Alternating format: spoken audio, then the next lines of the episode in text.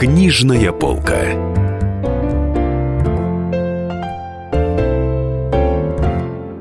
Дорогие друзья, я Дарья Завгородняя, и вместе с Денисом Корсаковым, моим соведущим, мы представляем сегодня книгу «Белла. Встречи во след», посвященную Белле Ахатовне Ахмадулиной, которой 10 апреля исполняется 80 лет. А в гостях у нас авторы этой замечательной книги, которая скоро выйдет в издательстве «Молодая гвардия». Это журналисты и писатели Марина Завада и Юрий Куликов. Да, ну и с чего мы вынуждены практически начать, что сегодня, вот 10 апреля, и сейчас в Переделке, насколько я понимаю, заканчивается церемония отпевания Евгения Евтушенко, первого мужа Беллы Ахатовны. И вот по такому странному совпадению отпевают его именно в день 80-летия его жены и похоронят его завтра, 11 апреля, после прощания в ЦДЛ. Вот, но давайте поговорим об историях любви, о том, как они встретились, о том, как у них все это началось, потому что два крупнейших поэта-шестидесятника, ну, собственно, их было не так много, там еще Роберт Рождественский, Булат Окуджава и Андрей Вознесенский. Вот 5 человек, главных поэтов-шестидесятников, таких властителей Думы, вот двое из них стояли в законном браке. Как раз на днях «Комсомольская правда» попросила кусок из книги, и мы решили дать рассказ Евтушенко о Белле. Он вошел в книгу. В эти дни действительно сошлось смерть Евгения Александровича и юбилей. Вот снова они совпали, пересеклись. И в книге достаточно большой кусок о их отношениях. Причем, в отличие от других собеседников, Евгений Александрович нам ответил на наши вопросы письменно. Хотя мы давно знакомы, лет 25. И, в общем-то, соседи по даче, и да, не раз бывали друг у друга. Да. Ну, я позвонил ему, когда у нас планировалась книга, позвонил ему в Оклахому и говорю: Евгений Александрович, расскажете про Беллу? Мы даже готовы к вам прилететь. Да нет, сейчас не время, давайте я буду в России, встретимся. Дальше с ним уже разговаривала Марина в Москве. Ну, я ему позвонила, говорю, что Евгений Александрович там 5-10, вот мы готовим такую книжку, и, конечно же, очень бы хотелось, чтобы все-таки вы, ну, такая достаточно знаковая фигура в ее жизни, чтобы вы о ней рассказали. Да, разумеется, то есть с таким воодушевлением я расскажу. Только вот сейчас я уезжаю, и как раз это был...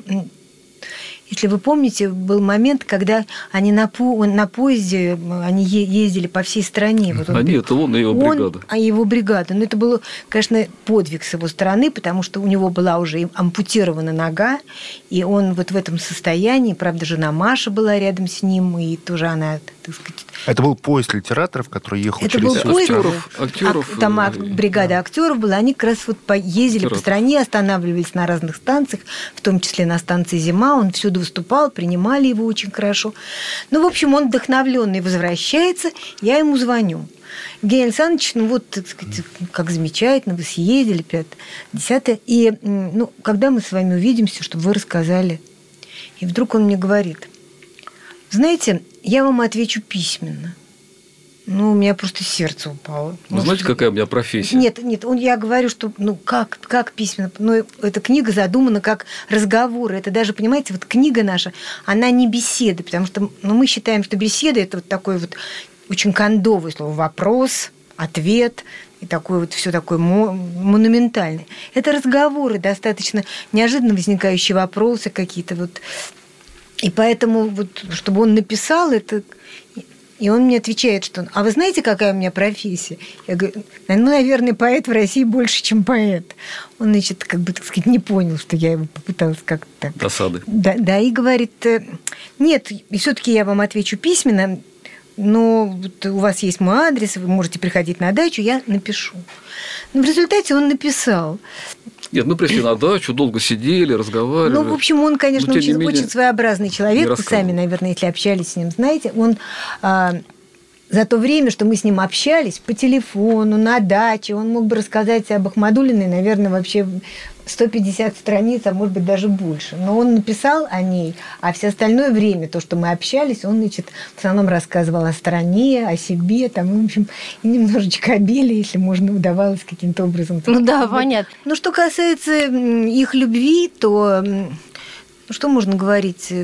Они любили, наверное, друг друга. Он, Дарман, сказал, что я описал 3 свои любови. 3 любови. Но в ответах это очень сильно чувствуется. И единственное, что можно сказать, что сама Ахмадулина, которая, в общем-то, по отношению к людям, к которым она начинала относиться плохо, она вела себя очень жестко, и она могла руки не подать, просто вот пройти мимо человека, и даже человек протягивал ей руку, она просто отворачивалась и так далее. Прятала их за спину. Нет, она прятала руки за спину. Это её знаменитый жест. Она продолжала поддерживать с Евтушенко самые теплые отношения, поскольку они тоже были соседями по Переделкину, и, в общем-то, неплохо к нему относилась, хотя немножечко, так сказать, ну, чуть-чуть иронично. Там у нас есть такой достаточно смешной эпизод. У Беллы Ахатовны есть близкий человек, был близкий человек в Питере, такая Жанна Андреева, преподавательница литературы, но очень эрудированная. И так получилось, что жизнь их очень близко свела. Сама Ахмадулина слово «подруга» не выносила. Это просто в ее лексиконе это было запрещенное. А слово. Почему? Ну, видимо, видела какую-то пошлость в этом. Кроме того, не знаю почему. Думаю, главным образом потому, что она вообще... была таким человеком достаточно одиноким, вот по сути, и она даже со своими друзьями, в отношениях с друзьями, она не допускала, так сказать, влезания вот во внутреннюю жизнь свою, и какого-то, так сказать, дружбы в таком женском понимании, вот с ее, так сказать, доверительностью, вот рассказом о каких-то там всяких знакомых, друзьях, ну, каких-то отношениях она не принимала. Это был друг Жанна, вот, который действительно... Так она написала очень... и даже на одной из книжки надпись такая «Другу Жанне». То есть она называла подруг «друг». Да, друг, вот, товарищ, вроде. Брат. Она любила... Вот ее как бы любимое слово «брат». Даже, ну, товарищи мои, это известно, она всюду, так сказать, это пишет, но даже, так сказать, чуть-чуть, ну, я не знаю, что выше, друг или брат. Может быть, брат выше, но друг, вот, чаще она употребляла слово «феминитивы» брат. Ей не нравились, наверное, потому что мужской род, он какой-то более такой глобальный. Да? И торжественный. Поэт лучше, чем поэтесса. Вообще-то в этой книжке есть предыстория. Ну, я начала что-то про Жанну. Да, вы начали рассказывать историю про Жанну. Вы начали говорить про ироническое отношение с Евтушенко, про смешную историю. Да, и вот она рассказывала... Нет, у нее не ироническое. Нет, она не то, что ироническое, она его подкалывала. Да, и вот Жанна рассказывала, что они однажды проходили какие-то декабрьские вечера в Пушкинском музее, и они были, Жанна вместе с Беллой Ахатовной были на этом вечере, и там тоже был Евтушенко. И он, Белла его увидела и извинилась перед Жанной, и подошла к нему, возвращается, хохочет. И рассказывает Жанне, что Жанна, представляешь, он меня спрашивает: Белла, это правда то, что ты всем рассказываешь, что я сумасшедший? Она говорит: ну, конечно, правда, иначе как я могу объяснить некоторые твои там стихи или некоторые твои там поступки? Ну, не, иначе как я могу тебя оправдать как я могу тебя оправдать перед публикой? Но это вовсе не означает, что она к нему относилась холодно. Она сохраняла теплые чувства по отношению к нему. Ее отношения с Ахматовой, они были какими? Потому что Ахматова же прекрасно застала расцвет, ну, как бы начало ее расцвета, 60-е годы. Как она к ней относилась? Ахматова, понимаете, трудно сказать, как она к ней относилась. Сама Ахмадулина, в общем-то, описала же это вот в знаменитой вещи «Всех обожаний бедствий огромно». Да, но она там пишет, она многое, но она очень иронично себя выставляет. И, конечно, во многом это, наверное, было не совсем так, и не совсем так надменно со стороны Ахматовой, как это описала Ахмадулина. Кроме того... она, ну, я не знаю, вот этот вот сюжет со светофором, который тоже та же Жанна рассказывала. Да, смешной сюжет Жанна. Ну, а расскажите сюжет со светофором. Если вы помните, в этой вещи «Всех обожание бестия огромно» Белла Ахмадулина описывает, что ее попросили на своем москвиче подвезти на дачу Ахматова. Она приехала, ну, одела, как она иронично пишет, оделась в желтых брюках. Ну, она всегда нервничала перед своими кумирами. Ну, а вышла Ахматова в черном платье, шикарная. Ну, Ахматова. Это Ахматова. И вот они поехали на машине, и вдруг на перекрестке заглох автомобиль. Они стоят, и Ахматов спрашивает, глядя на светофор. А светофор никакой... меняется, то красный, то зеленый. Да, вам никакой не подходит, имею в виду цвета светофора. А вам что, никакой не подходит? Да, и вот однажды, много лет спустя, Жанна Андреева гуляла с Беллой Ахмадулиной по Петербургу, и они остановились на перекрестке и разговорились, а светофор на пешеходном перекрестке тоже мигает красный, белый, зеленый, желтый, вернее, не белый. И Жанна спрашивает, шутя, Белла Ахмадулина, нам что, никакой не подходит? Давайте перейдем. Мы прямо как с Ахматовым, никакой не подходит. А Белла Ахмадулина говорит, а вы знаете... Нет, она говорит, она этого и не говорила. Она говорит, как не говорила? В общем, она дала понять, что она сама придумала за Ахматову эту реплику, в общем, подарила ей такую... Как выражается Анна Андреева, пуант. А она любила мистифицировать вообще? Ну, как Набоков там любил заниматься мистификациями, там придумывать какие-то... Ну, он даже не так неяростно. Я даже не знаю. Она любила подшучивать, подкалывать. Насчет мистификации не могу сказать. Вы знаете, я хотел бы вернуться все-таки к началу книги. Да, конечно. У нее есть предыстория. В 2006 году для «Известия» мы взяли очень большое интервью Беллы Ахмадулиной. Она очень редко в тот момент давала интервью уже, да. И далеко не всем. Это было по-своему чудо, наверное, благодаря Марине во многом. Марина позвонила. Нет, она, конечно же, давала интервью. Ну, короткие. Давала, все реже и реже. К тому же, сейчас это уже совсем не секрет, хотя вот в тот период почему-то Борис Асафович как-то это очень не афишировал. Она все хуже и хуже видела. Не просто плохо. К концу она просто практически ослепла. Друзья, мы сейчас прервемся на небольшую рекламу и на новости, а потом снова вернемся, и писатель и журналисты Юрий Куликов, Марина Завада будут снова рассказывать нам про Беллу Ахмадулину, о которой они написали книгу «Белла. Встреча вас лет». Книжная полка.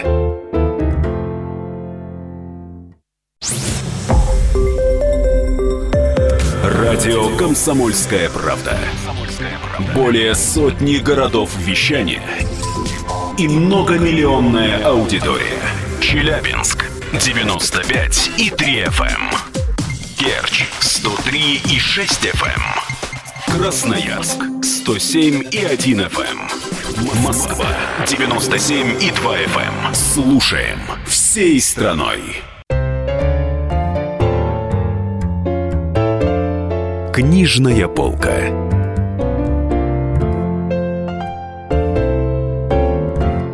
Друзья, это снова «Книжная полка». В студии Дарья Завгородняя и Денис Корсаков. У нас в гостях Юрий Куликов и Марина Завада, писатели, журналисты, авторы книги «Белла. Встреча вас лет», посвященной Белле Ахмадулиной, которой 10 апреля исполнилось бы 80 лет, и книжка эта выйдет в самое ближайшее время в издательстве «Молодая гвардия». Вот я вспоминаю воспоминания Евгения Евтушенко и воспоминания Нагибина, Юрия Нагибина о Белле Ахмадулиной. Нагибин – это еще один ее муж. Это следующий муж. Который оставил очень непростые воспоминания после себя и о Белле Ахмадулиной, и о других людях, с которыми он сталкивался.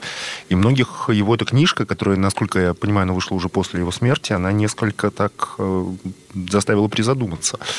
В частности, и про Беллу Ахмадулину он пишет там много всего у меня странного. Сформировалось ощущение, что это такой комплекс Мадонны-блудницы. Он формирует, что она была... Он ее называет Гелла. Никто, понятно, не обманывает с этим, все понимают. Да, что она была таким человеком порока, что она была таким таким очень порочным существом. Намекает, говорит прям открыто про ее отношения с алкоголем. Евтушенко, наоборот, пишет про то, как она там, как они клопов морили на кухне. То есть, наоборот, такой земной очень образ создает. Ну, какие-то земные живые воспоминания. Образ, да, и не демонический. А Евтушенко человеческий. Вот. Знаете, что сказал Евтушенко, когда его спросили мы в дневниках Нагибина? Он сказал, что Нагибин налгал на самого себя, когда в дневнике так писала были. Ага. А я видел, как впервые Нагибин встретился с Беллой у нас дома на 4-й Мещанской. Мы уже развелись. Нет, не у нас дома, а у меня дома. У меня дома. Они уже развелись с Беллой, но встречались. И вот однажды джазист Боря Рыжков играл у них дома. И пришел Нагибин. И он, не отрываясь, смотрел на Беллу, на ее лицо. И Евтушенко Юрий Александрович говорит, что я тогда понял, что между ними что-то будет. Я видел лицо Нагибина, и я понимал, что-то не просто так. Да, это была любовь, очень сильная любовь. Понимаете? Ну, дневники человека, который, может быть, обижен, с которым не сложилась вот так вот жизнь, это сложная вещь. Понимаете, это вот ее отношение... Ну, тут надо сказать еще такой момент, что на каком-то этапе, когда мы работали над книжкой, нам удалось отыскать в Аргали... Ну, там это архив литературы и искусства. Да, сложным таким путем. Нам удалось найти дневники Ахмадулиной периода жизни с Нагибиным в Красной Пахре. Это 61-й, по-моему, 64-й год. И да, вы даете эти дневники в книге? Да. Во-первых, вы знаете, поскольку вся эта книга строится в жанре вот разговоров, то частично, так сказать, это вплетено каким-то образом в сами разговоры. Но дневники, поскольку они бесценные абсолютно, мы их... По договоренности с Лизой, с дочерью. Ну, они же как бы... Она и вторая дочь, они владельцы авторских прав. И вот по договоренности с дочерьми мы эти дневники печатаем в конце книги. Это дневники, которые говорят о том, что это между ними, между ней и Нагибиным была просто... Понимаете, если была огромная любовь, возможно, что в тот период, когда она была связана с Евтушенко, она была девочкой, юной, и, так сказать, все это было на каком-то таком, куда более легкомысленное и, так сказать, милое, но ее отношения с Нагибиным уже абсолютно взрослые отношения взрослой женщины, взрослого мужчины, который намного ее старше, который куда более, не просто куда более, а в 100 крат, в миллион раз эрудированнее, чем она. И она... В тот момент, по крайней мере. На тот момент, конечно. То есть она попадает в дом, в котором существует колоссальнейшая совершенно библиотека. Она никогда в жизни... То есть она очень много читала, жила литературой, дышала литературой, но она не знала, что такое... Что, понимаете, что есть какие-то, так сказать, нехрестоматийные литературные имена, есть какие-то... она... Конечно, говоря, извините, поэты Серебряного века, там Мандельштам и прочее, которые не публиковали. Это речь о Селине, о Жираду. О Прусте. О каких-то, так сказать, она... И Нагибин ее, конечно, в этом смысле просто вот... Она в дневниках пишет, что даже мама, которая вот меня родила, она проделала со мной куда менее, так сказать, серьезную операцию, чем Юра, который меня просто вот сформировал. И она... Там столько слов любви по отношению к Нагибину, столько признаний, столько слов благодарности, какие-то такие совершенно пронзительные описания каких-то бытовых вещей, которые вот связывают любящих людей. Там они обедают, вот они сидят за столом, и птицы летают, клюют там зерно, собаки. А Юрина голова склонилась над тарелкой щей. И она говорит: «Господи, оставь мне все это». То есть она его очень сильно любила. Ну почему же они расстались? Да, и простите, надо еще сказать, что он же был старше ее на 17 лет, и когда она вышла за него замуж, она была, в общем, девочкой, было 22 года, а Нагибин был уже таким взрослым, почти 40-летним человеком. Он был, в общем-то, по-своему, он был мачо, очень такой, знаете, бабский любимец, очень образованный, красивый, аристократичный человек, но корни-то у него дворянские и так далее. Но почему у них вот так вот все получилось? Как это получается в жизни? Вот разбивается любовь, кончается любовь. Но если она кончается, понимаете, если читать, можно же по-разному читать этот дневник, но можно, так сказать, читать его и находить там какие-то оскорбительные вещи, которые в конце... Ведь там есть не только оскорбления какие-то по отношению к ней. Там есть совершенно потрясающие места. Но вспомните, он рассказывает, например, Нагибин, что в Ленинграде она читала в номере стихотворение. В номере гостиницы. Она читала какое-то стихотворение, там собрались люди, а он чувствовал невероятную слабость в ногах, и он не решался сесть. Настолько, так сказать, вот это вот то, что она читала, было, его потрясло. Но постепенно, много, наверное, было разных причин. Вот разбилось это, сломалось. И, как сказала дочка, это Лиза, что ведь, понимаете, это дочь, которая должна была бы, наверное, какие-то вот выпады его Нагибина по отношению к маме воспринимать как-то... Штыки, да. Нет, ну, во-первых, она дочь совершенно, так сказать, вот эта дочь Лиза. Ну, это необычный человек. Очень интеллектуальный, умница, очень одаренный, литературно одаренный, вообще по-человечески одаренный человек. Ну, а вот она же не... Она, в общем-то, без обиды это все воспринимает. Она считает, она говорит о нем... Она же ему там в конце крикнула Белла: «Паршивая советская сволочь» этому Нагибину. Угу. И вот как Лиза говорит. И при этом его приемная дочь, она в итоге да, и она говорит, а они много, говорит, они много чего друг другу крикнули. Угу. Но, говорит, в запале. И она говорит, что можно, конечно, так сказать, видеть только это, если ты, так сказать, тогда это грязь, если вот видеть только вот то, что было между ними. Ну, а если пытаться, так сказать, понять, что как они жили... А? Не то, что было между ними, а то, что было иногда сказано. Тогда это гадость. Существует сплетня, ее рассказывала вдова Нагибина о том, что когда Нагибин принял решение с Беллой расстаться, Белла Ахатовна удочерила Анну, собственно. История удочерения Анны, одна из версий, вот такая. Насколько вы ее разделяете и что вы можете сказать об этом? Во-первых, категорически не разделяю. Нет, во-первых, темы, так сказать, удочерения Анны, понимаете, интернет полон вот, так сказать, этих информаций об удочерении Анны и так далее. Сама Аня эту тему старается не поддерживать, не развивать. Она не хочет говорить на эту тему, поскольку Белла Ахатовна, в общем-то, относилась к ней совершенно как она ее крошкой взяла, то ей чуть ли не три было дня. 3 года. А, 3 дня совсем. Неделя, возможно. Короче говоря, совсем маленькая. Марина, я хочу сразу сказать, что Белла Ахатовна относилась к Ане точно так же, как к Лизе. Нет, а самое главное, что Нагибин здесь совершенно, в общем-то, ни при чем. Этот человек, как вы знаете, у него не было детей, и он никогда чадолюбием не отличался. И уж меньше всего его... Не был фанатом детей совсем прям. Да, и уж меньше всего его можно было удержать неким, так сказать, ребеночком, который там орет, пачкает пеленки и так далее. Поэтому, конечно, это все просто вымысел полный. Ни в коей мере. Она взяла Аню совсем по другим причинам. Она взяла Аню просто в детском доме, насколько я понимаю. Пошла в детский дом. Ей хотелось такое материнство приемное. Нет, это знает на самом деле по-настоящему только Ахмадулина. У нас в книжке разные люди по-разному к этой теме. Сама Аня вообще, так сказать, этой темы. Мы с ней договорились, что мы ее не трогаем. Разные люди по-разному это описывают. У нее была подруга такая Галя Сокол, очень известная. Евтушенко. Да, и тоже... Которая, так сказать, вторая жена Евтушенко, которая хотела взять ребенка и, так сказать, уговорила их вместе поехать. И вот они как бы, так сказать, взяли. Но Галя Сокол взяла Петю, которую Евтушенко усыновил.